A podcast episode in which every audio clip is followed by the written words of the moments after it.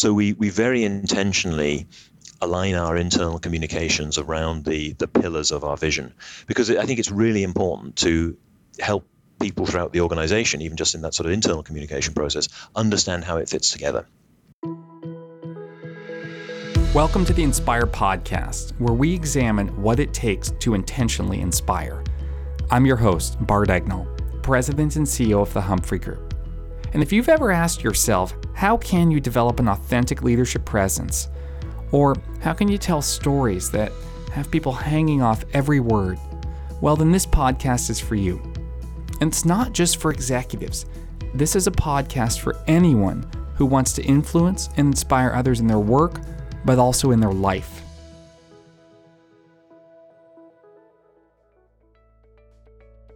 My guest on today's episode of the Inspire podcast is Robin Silvester, President and Chief Executive Officer of the Vancouver Fraser Port Authority. I first met Robin back in 2009 when we were new Vancouverites. I'd just moved there to open the Humphrey Group's office, and Robin had moved there to take on the CEO role at the port. And over the years, as we got to know each other better, I really came to understand that not only was Robin passionately committed to the region uh, from an economic development standpoint, but equally committed to the environment and to sustainability. Last summer, we were uh, riding our bikes together up Mount Cypress, and, and Robin shared with me that he was thrilled that the vision of the port had taken shape through a collaborative process and that that vision was deeply grounded in his commitment to sustainability. And I decided then that I would have him on the podcast to talk about how he went through the process of developing that vision, what it took to bring a really diverse set of stakeholders to the table, and once they had the vision, how they set out to communicate it within the region. I'm thrilled to have Robin on, and I hope you enjoy my conversation with him today. Robin, welcome. Hi there. Good to be with you. Good to have you on. I've, we've known each other for about a decade, I believe. Staggering, isn't it? Yeah, it is. Uh, t- time flies. And uh, congratulations, by the way, on becoming a Canadian citizen just recently, wasn't it? Thank you. Yes, it was last August. I'm, I'm very proud to have achieved that milestone. We're happy to have you. And, and I know uh, Vancouver and, uh, is happy to have you. You've, um, for those who don't know, Robin, you are the CEO of the Vancouver Fraser Port Authority. And uh, you've been with the organization for some time. And so perhaps you can uh, briefly tell us about you know how long you've been with the port and uh, what your role is. Sure. Well, I've been with the organization as CEO for just around nine years now. So I guess that pretty much that decade that you and I have known each other, and it's it, it's a fascinating fascinating role and a fascinating organization. Um, I really enjoy having the opportunity to to lead this organization. So we're the federal authority that sort of sits at the heart of the port of Vancouver. We're in, in, in many ways the sort of the the facilitator, landlord, developer of the port. And our mandate really is to enable Canada's trade, but to do so ensuring protection of the environment and consideration of the wishes of the community, and to do so maintaining the competitiveness of the port, being financially self sufficient. So it's a really meaningful role. I mean, I like to think we're doing a reasonably good job of it. We're making some good progress on some important things, and they're things that matter to Canada as a trading nation. Well, they must think you're doing a good job if they've kept you there for nine years. And I know, you know, all, all joking aside, you you've presided over and uh, been part of quite a bit of growth in the port during that time, haven't you? We've seen a lot of growth. And I mean, of course, we're fortunate by virtue of geography, where, I mean, Canada is, is a large country. If you like, the economic center of gravity of the world is around us has probably shifted over the last sort of century or so from being east of us to being west of us. And we are by far the biggest port. On, we're one of only two major ports on the west coast of Canada. We're by far the biggest one. In fact, we're the largest export tonnage port in the whole of North America. And if you look at the sort of ports in Canada, you need to add up the next five in terms of tonnage terms to get to the, the amount of trade that moves through this port here. So I mean, the geography and the sort of the trading relationships and their growth help us significantly. But I think we've also we have, along with a lot of other stakeholders in the port, done a good job of creating capacity to enable that trade growth and doing it in a sort of a, a competitive, cost-efficient way. And I, am also very proud to say that I think I'm doing it in a way that is is protecting and enhancing the environment mm-hmm. that we're we're part of, and that's why so many people, myself included, have sort of choose Vancouver as a place to live. Yeah, and you know, when I lived in Vancouver for five years, my office actually looked out over the port. And, you know, it's this beehive of activity. And I think what got me really excited about having you on the Inspire podcast is, of course, there's all the economic activity that, that happens at the port, but as you've alluded to, it's really your vision as a port, which you know is not perhaps the first thing that you'd think of when you think of a port to be the world's most sustainable port. Struck me because it struck me as, as you said, as an organization that's focused on enabling trade in Canada.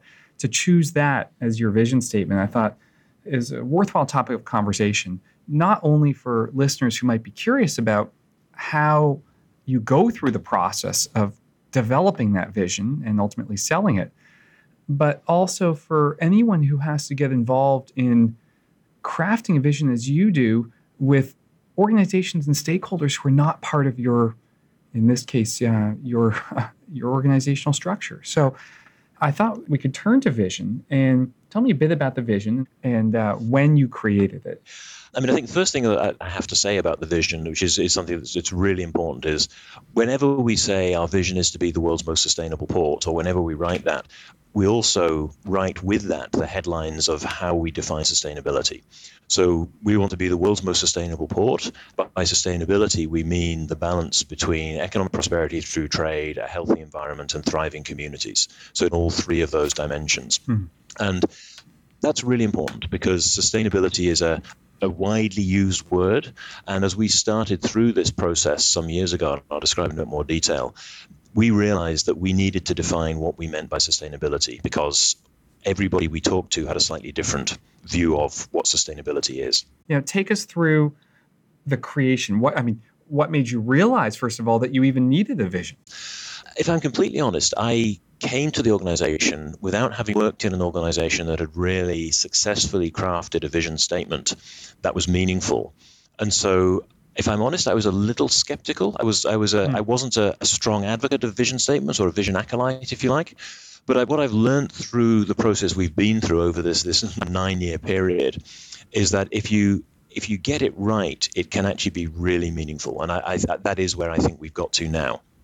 So, so gone, it actually started. I, so you've gone from just so yeah. I'm, I'm capturing this. You've gone from a someone suspicious of vision to being a believer through this think, process. That's right. Somewhere along somewhere along this sort of this nine path, there's been a Damascene conversion. So I, I sort of I, I, I, wasn't entirely skeptical, but I certainly wasn't an ardent advocate. Right. And I, I think I've now reached a stage where I think for us as an organization, this vision really encapsulates what we want to be, and it really is something that we can kind of line around and strive okay. towards.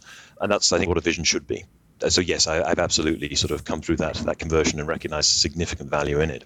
Reflecting back to where the process started, it didn't actually start from wanting to have a new vision statement.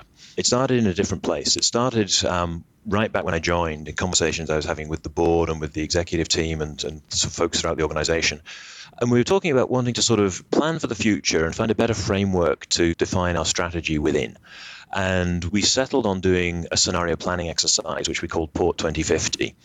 This was back in 2010, and this was sort of trying to therefore cast forward 40 years for what we see for the future. And we very deliberately chose scenario planning because the attraction of scenario planning is, of course, you're not trying to define a single point forecast of the future, but you're actually trying to understand what the levers that will shape the future are and what different futures might look like depending on how those levers move.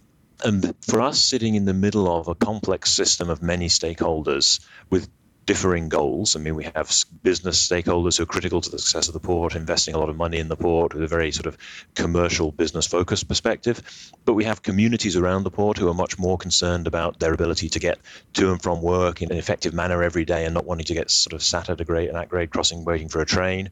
And we have environmental stakeholders who are passionate about the environment and want to see improvement to the environment as the absolute priority. So we have lots of different perspectives on the port, depending on where people look at us from.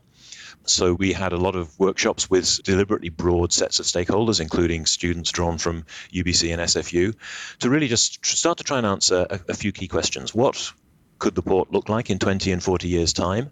And what is good growth for the port? So from that process, we ended up defining four different visions of the future, all of them plausible, which is kind of the fundamental tenet of scenario planning, but very different. You brought people who were not part of the authority in to be part of this envisioning of the future. Is that right? And you incorporated absolutely their perspective. I mean, uh, what, what's so fascinating about that to me is that you know, here you are, an engine of economic growth, you know, with hundreds of people in the organization, and yet you brought people in who didn't have to listen to it. And in some cases, I imagine who were in opposition to some ideas that you that the poor had, and invited them to the table. Were yes, they surprised absolutely. to get that invitation? Yes, there was a bit of that. Um, and I think we, we put a lot of effort into making sure that the two days process we went through was was structured in a way that allowed them to actively participate and gave them the opportunity to be part of a an open, meaningful conversation rather than just sort of just hear from us about what we thought and I think it was it was an important part of of building relationships that we've right. we continue to try and build and enhance. And being perfectly honest, for us, it was a bit of a leap of faith. It was kind of a it was a we're not quite sure how this is going to go, but we think it's the right thing to do, and we think it's the right way to do it, and we're going to try it. Love it, that courage. It was yeah, it was a it was a, a, pretty deep breath at the start of the yeah. process, but having got these four different scenarios in place. I think everybody could see elements of their thinking captured in one or more of them. And that was important, I guess, to, to kind of to, to, honor the input they gave to the process. So we weren't dismissing the input, we were sort of fitting it into a framework with a framework that had different possible futures. Briefly, the four possible futures we landed on were one called Rising Tide, which was kind of really continuing growth in the same sort of paradigm that we were seeing in 2010 with a strong overriding economic focus. We had one called Great Transition, which was, again, seeing continuing growth, but seeing more of a change towards a focus on environment and community as well as economic prosperity. We had one called Missed the Boat, which was, as you can imagine, was sort of where we saw trade trade moving away from us because we weren't successful as a gateway in developing the ability to serve trade, or just things around the world changing such that trade to Vancouver and Canada was less important. And then we had one called Local Fortress, which was one where really the sort of trade is a diminishing part of what Vancouver sees itself being, and Vancouver sort of puts up walls to, to being part of trade growth. So we had those four scenarios. And there are two of them, Local Fortress and Missed the Boat, which for us as an organization mandated to facilitate economic growth and trade, were really pretty difficult for us to relate to. So they would not be our preferred scenarios, but we recognize that there are people out there who see them as a likely or possible or desirable future. And then we had the two, the sort of the rising tide and the great transition that we saw as being scenarios that where we were successfully achieving what we're mandated to do about enabling growing trade, but doing so into potentially quite different environments. And as we thought about them, we, over again a couple of years, we first started off saying that the Great Transition was what we think was our anticipated scenario. We did a refresh process in 2015, and we, we actually we got a bit more courageous, and we said that's actually our desired scenario. So that was kind of the, that was a foundation to our strategic thinking that ultimately led to the process of creating the vision that we have today. So you went through this process. You had the courage to bring people to the table. You envisioned multiple futures, and then you said, "This is what we're going to work towards." From there, right. how did you create the vision itself. Which, and I'll tell you, you know, having worked in leadership communications for almost 20 years, so many visions are mealy mouth concoctions of gobbledygook. you know, it's yep. We, we, the, we, we've world, had our share of those. The world leader in creating customer value. You know, you think, well, yep. what company is this? And so, what I like is that the succinctness and, and the fact that there's substance, and then as we discussed earlier, you defined it. So, tell me how you how did you get to that single clear sentence. It started with you with our environment team initially, wanting to create a sustainability vision. And I'm not by nature very directive, but this is one of the few occasions where I said we are not going to have two visions. Hmm. So we're not going to have a sustainability vision as well as a corporate vision. That just doesn't work. So we agreed that we would come up with a sustainability definition. And we went through a, process not dissimilar to the scenario planning Port 2050 process, where we, we again brought stakeholders in, and our internal team worked with a lot of different port stakeholders to define what sustainability for a port is. And that's where we landed on this framework of um, economic prosperity through trade, a healthy environment, and thriving communities. And as we sort of started to coalesce around that definition of what a sustainable port, a sustainable gateway looks like, we realized that actually looking at it and looking at the great transition scenario and looking at sort of what we strive to be and aspire to be, that actually wasn't just defining sustainability, it was actually what we wanted to be best at. And so it was, it was kind of a, it was one of these sort of again lucky happenstances, you would say, but I'm actually a firm subscriber to the, the view that luck is 90% preparation and 10% opportunity. Right. It was one of these things that sort of, as we evolved through the process, we realized that, well, we haven't just defined sustainability, we've actually encapsulated what we need to be and want to be to be successful as an organization. And we actually aren't going to have it as a sustainability vision because we're not going to have two visions. We're actually comfortable adopting that as the vision for the organization.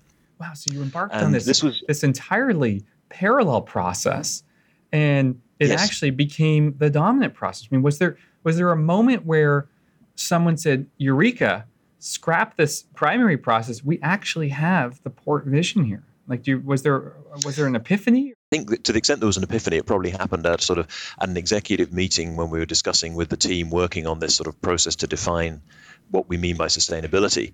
We sort of looked at it and said, well, actually, that really is. Hmm. Setting out for us sort of what we're what we're trying to achieve. So maybe maybe along with the Damascene conversion, there has been a bit of an epiphany. Who knows? there, there, there, was certainly there was a clear. It, it was something that started as a parallel process with a very clear mandate not to be it was it was not started out as the process to define the vision. But i guess it was sort of we, typically through our annual strategic planning process we look at our vision statement and we sort of say does it sort of still mm-hmm. fit? And that was sort of a, an active process in the organization. When we had vision statements that were a bit wordier and broader and less sort of succinct we kind of grappled with the fact that none of us could really remember it and quote it if we were asked to.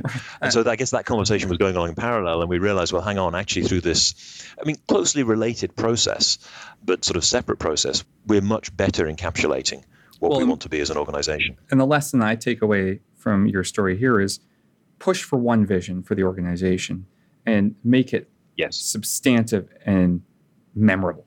Because if it's not, Absolutely. Like, like you look at Nike to be the number one athletic company in the world. I mean, it's it's memorable, right? So you you create this vision, you have this epiphany, you say, "We've got it." Uh, you know, let's share it with all these stakeholders and with all the, you know, from our own company to the, those who are involved in the port. How did it go?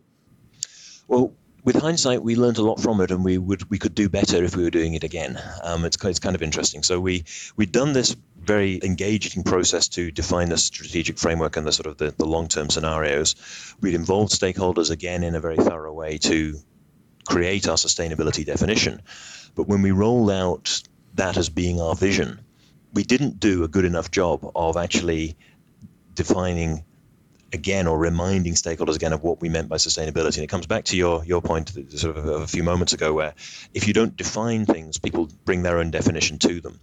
And so a number of stakeholders thought we'd announced a, a vision to be the most environmentally focused port in the world. I, I remember sitting around at our, our, board table with a group of our terminal operators who were all, I mean, major stakeholders in the port who've been critical to its success. And this was part of a process we've been developing to try and focus on common issues that, that affect all of us um, that we can all work on together.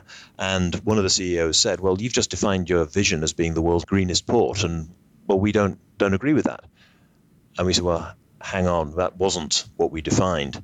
We defined our vision as being the world's most sustainable port when we mean this the combination of economic prosperity through trade, healthy environment, and thriving communities. Oh, well, that's not what it sounded like.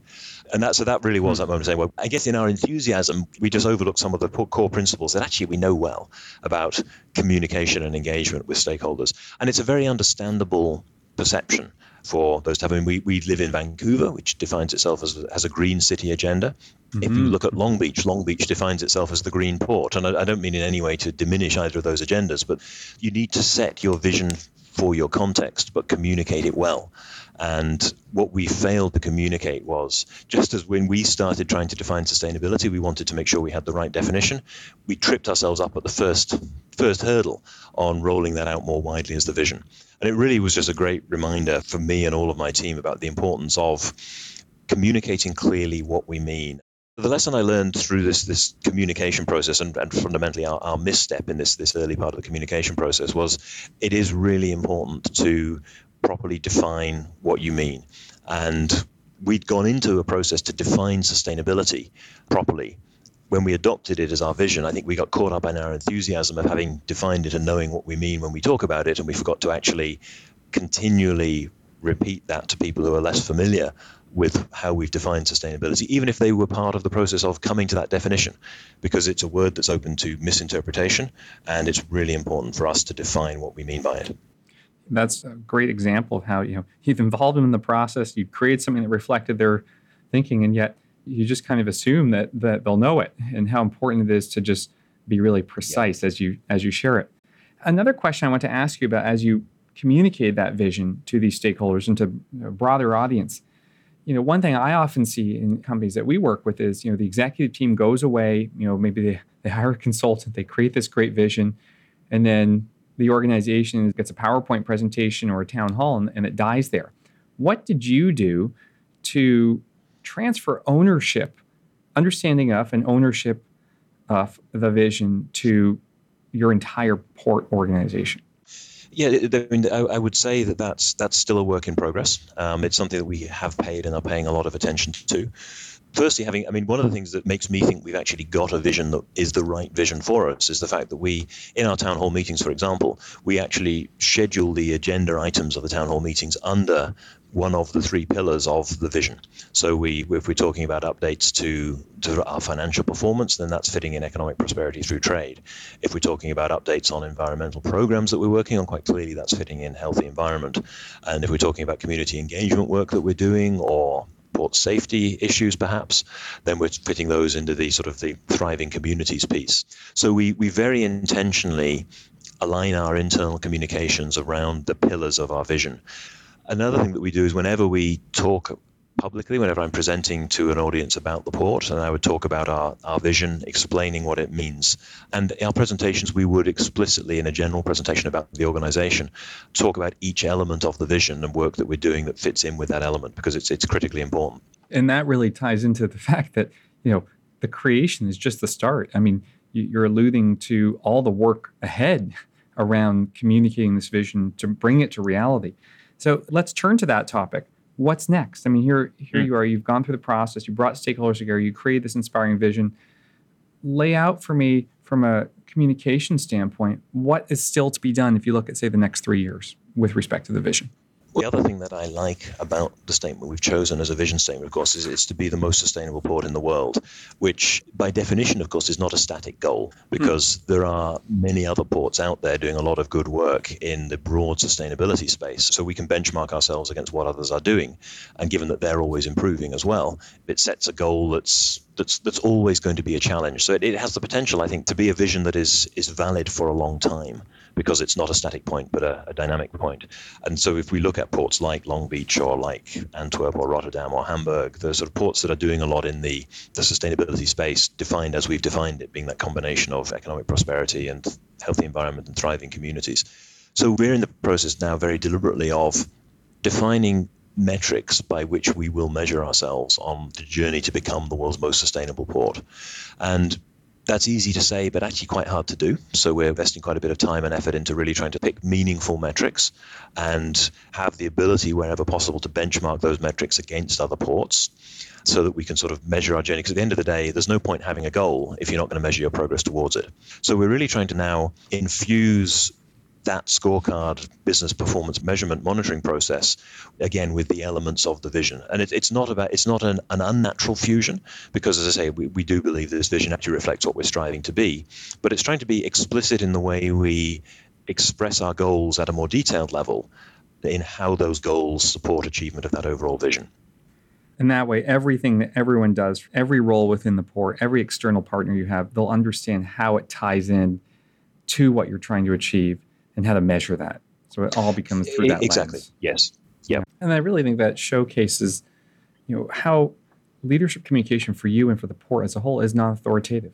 I mean, you have to influence all these stakeholder groups with competing interests to embrace a vision that may not be the one that they created, but which ultimately can unify them all. I mean, it's very much a you know influential rather than authoritative role and you know your goal is to inspire i mean that's really what i see you know sure there's operating yeah. the port but what you've highlighted here is how the port really has to take that leadership role and communicate in a way that creates understanding and commitment to that vision so let me ask Very you much so. let me ask you so you, sure. thank you for taking us through this process i want to turn a little bit to a few moments of reflection for you as you've gone on this journey to create this vision. It's a great story, and but I know behind every successful story there are there are challenges. So, a couple quick questions for you. What was the biggest hmm. mistake mm. you personally made looking back during this process to create and share this vision?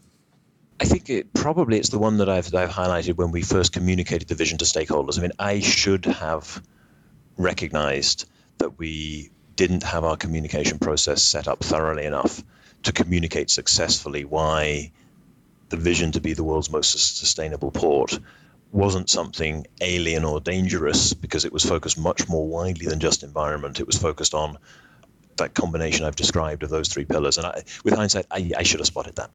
Another question for you How have you built your communication skills through this process? What would be the most significant measure of improvement that you'd identify? For me, it really is, I think, learning that actually the right vision statement for an organization can be a really empowering and powerful leadership statement. As I said back at the start of this process, coming into this role, I'd not been in an organization that had really set out a really memorable vision and had it as a, a, core part of it, the way it describes what it is and what it strives to be. And through this process, I've actually learned by sort of by trying and sort of going through a number of different iterations and processes and landing in a place that I think is very meaningful for us as an organization, I've learned that actually it can be a very powerful communication tool because it's it's much more than just the statement. It's the the statement. It's how we define it, and it's how we weave it into our communications. Um, and it's it's not easy to get right. It takes a lot of time. I mean, it's taken us kind of nine years to get here, but when you get it right, it really is a very powerful backbone, if you like, to the way we communicate. And, and that will lead me, because I hear the excitement in your voice around to my fi- final question for you, which is what's been the most fun and enjoyable part of this process around building and sharing the vision? That's a great question. I, I, actually, I mean, I have very strong personal values around environmental protection and around community engagement. And we, we sit in an organization in a challenging space trying to manage this balance between economic prosperity, healthy environment, thriving communities. And it's it, it's given us a way of communicating what our values really are or given me a way of communicating what my values really are as well. I mean, but I say us because it's, it's, us as a, as a team, as the, as the executive, and as a, as a team, as actually the people in the, the organization at large. And I think recognizing that we not uncommonly end up sitting in the middle of controversial issues where one group or another will be accusing us of hmm. not doing enough in one of the dimensions of that, that sustainability vision. And it's given us a way to actually communicate coherently the complexity that we grapple with, and the answers are not as simple as just do more of that. Because it's actually, it's sort of just do more of that in any one of those dimensions is not necessarily going to take you towards the best position in terms of being the most sustainable port where you succeed in all three of those dimensions. So I think having the ability to communicate the different things that we're doing across these three different dimensions, the way they fit together and the importance of them is something that's actually really, really powerful. And it's, I, I find it very invigorating, as you hopefully you can tell. It's sort of just being able to sort of to talk about all of the things that we do in a way that brings them together. Well, it certainly does come through when, when we talk. And it's great hearing about this process. I mean, just to sum up some of the the conclusions for listeners who who may have to go through or may want to go through a vision process on their own. I mean, I think as you put it, it's tremendously powerful to have a vision. It unifies so many groups, so many people, and the process of building one is as important as the end result itself. So in creating the vision, what I heard from you is be courageous. Bring people to the table who may oppose you, but who can really give you a more nuanced and meaningful picture of what the future could look like. Then create the yeah. vision, one statement, one vision, and make it substantive. And finally, roll it out, communicate it well, define the terms. Even if you think they know it, they probably don't. So be clear. And then to make it last, make it sustainable, integrate it with your business or your organizational practice.